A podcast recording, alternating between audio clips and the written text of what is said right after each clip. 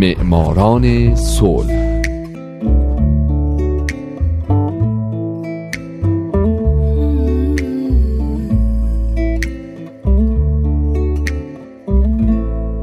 امروز یک شنبه است. اینجا رادیو پیام دوسته و حالا نوبت می‌رسه به معماران صلح.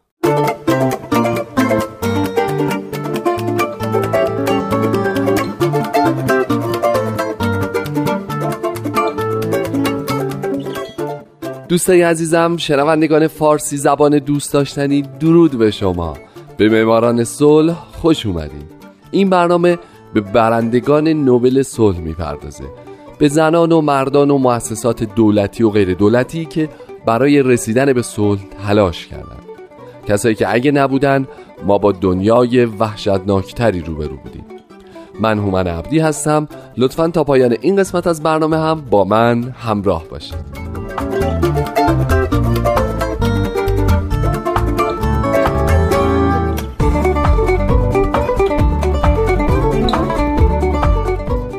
این هفته سال 2011 لیما روبرتا بایی قسمت دوم.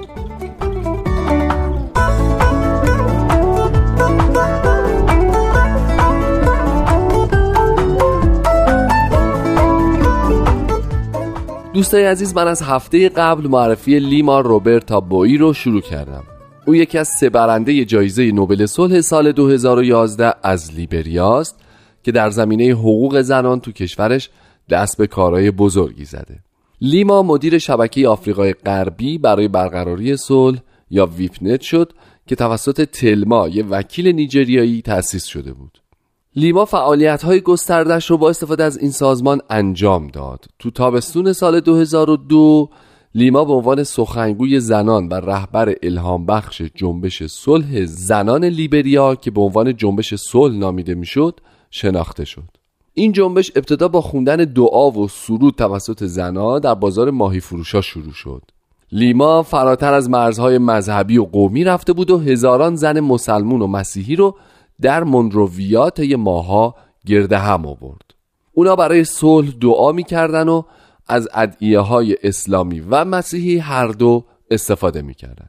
این گروه چند هزار نفری زنان دست به تظاهرات بدون خشونت زدن و در مخالفت با فرامین مستبدانه رئیس جمهور اون زمان چارلز تیلور اعتصاب می‌کردند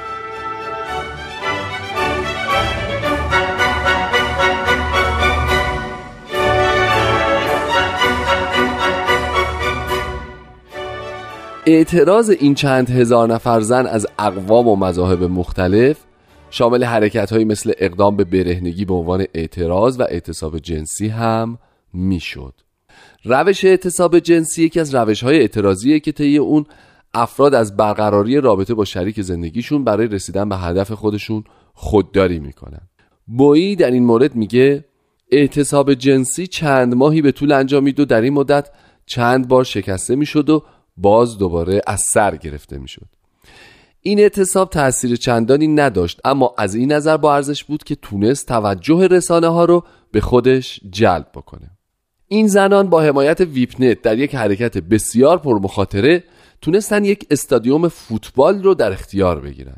این زمین فوتبال جایی واقع شده بود که چارلز تیلور رئیس جمهور لیبریا روزی دو بار برای رفتن به کنگره و برگشتن از اون از اونجا رد می‌شد.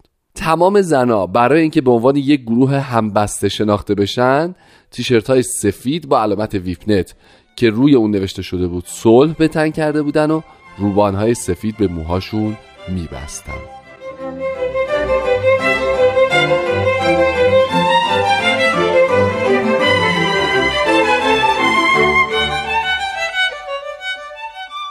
در نهایت تیلور مجبور شد با اونها مذاکره بکنه و بویی به نمایندگی از دو هزار زنی که تجمع کرده بودن قرار شد که سخنرانی کنه. او طوری ایستاد که چهرش در معرض دید تیلور باشه اما روی سخنش با گریس مینور رئیس مجلس سنا و تنها زن عضو رسمی دولت حاضر در اون مجلس بود. بویی گفت ما از جنگ خسته شدیم. ما از فرار خسته شدیم. ما از التماس کردن برای کمی بلغور گندم خسته شدیم. از اینکه فرزندانمون مورد تجاوز قرار بگیرند به سطوح آمدیم. ما اکنون این موضع رو در پیش گرفتیم تا آینده امنی برای فرزندانمون بسازیم. چون ما معتقدیم که فرزندانمون در آینده در جایگاه مسئولین جامعه از ما خواهند پرسید مادر نقش تو در زمان بحران چی بود؟ بویی بعدها در کتابش در مورد گریس مینور نوشت که او از ثروت شخصی خودش مبلغ زیادی رو به جنبش اعتراضی زنان کمک کرد جنبش زنان از چارلز تیلور رئیس جمهور وقت گرفت تا اقدام به مذاکره صلح در کشور غنا بکنه و با شورشیان سر میز گفتگو بشینه.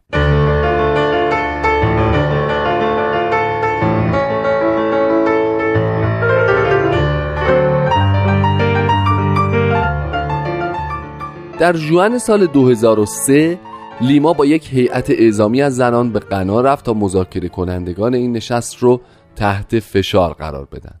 ابتدا این زنها هر روز بیرون هتل محل برگزاری مذاکره اجتماع می‌کردند وقتی که این مذاکرات بدون هیچ نتیجه ای تا اواخر جولای به درازا کشید و خشونت هم از اون طرف همچنان در لیبریا ادامه داشت لیما چند صد تن از زنان رو به داخل هتل برد. اونا پلاکارت هایی تو دست داشتن که روشون نوشته بود قصاب ها و قاتلان مردم لیبریا دیگه بس کنید. لیما از طریق ژنرال ابوبکر رئیس جمهور سابق نیجریه پیغامی فرستاد مبنی بر اینکه این زنان دستاشون رو قفل کردن و دم در تالار ورودی میشینن و این فرستادگان و نمایندگان شرکت کنندگان در مذاکره رو به گروگان می‌گیرن تا زمانی که یک موافقت نامه صلح تو این جلسه تنظیم بشه. وقتی که مردا تلاش کردن که از سالن بیرون برن لیما و همقطارانش اونا رو تهدید کردن که لباسهای خودشون رو پاره پاره می‌کنن. تو آفریقا این مسئله رو بسیار بد می‌دونن که زن متعهل یا مسن عمدن در ملع عام برهنه بشه. با حمایت ژنرال ابوبکر زنان طی روزهای بعد در بیرون سالن مذاکره نشستن تا مطمئن بشن فضای مذاکرات صلح از شوخی و مسخره بازی به یک فضای جدیتری تغییر پیدا کرده.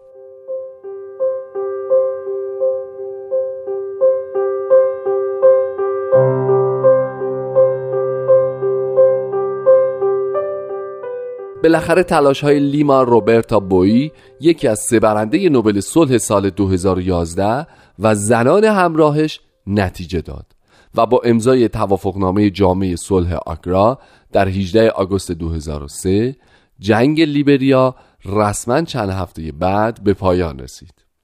حاصل اقدامات این زنان علاوه بر رسیدن به توافقنامه صلح و خاتمه بخشیدن به جنگ 14 ساله داخلی لیبریا باعث شد تا در انتخابات ریاست جمهوری سال 2005 الن جانسون سیرلیف که من به زندگیش تو هفته های گذشته پرداختم به عنوان اولین زن منتخب در آفریقا به ریاست جمهوری برسه.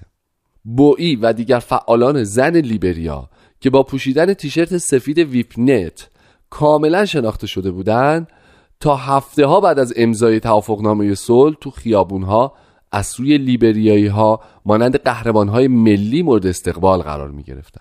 با این وجود بوئی در نوشتههاش به نگرانی های پایان ناپذیرش در مورد نابودی احتمالی صلحی که برای تحققش این همه تلاش کرده بودند اشاره می‌کنه او می نویسه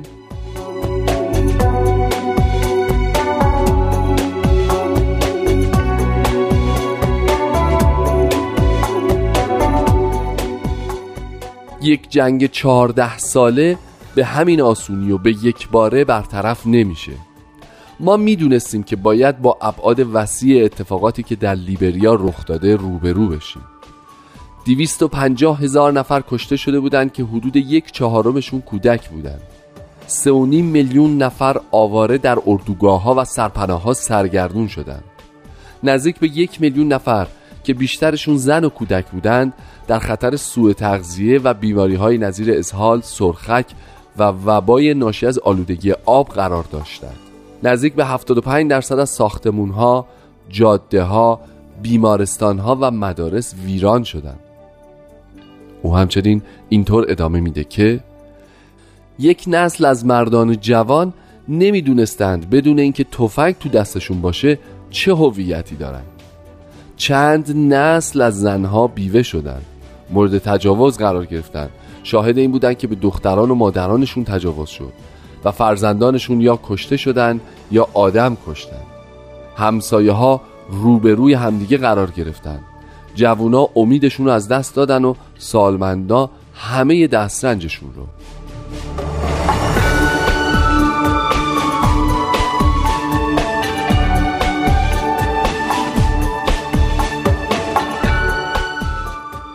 دوستای عزیز این داستان همچنان ادامه داره و من هفته بعد هم به زندگی لیما خواهم پرداخت که به واقع زنیه که بسیار موفقه که تونسته تاثیر بسیار مثبتی تو جهان بذاره.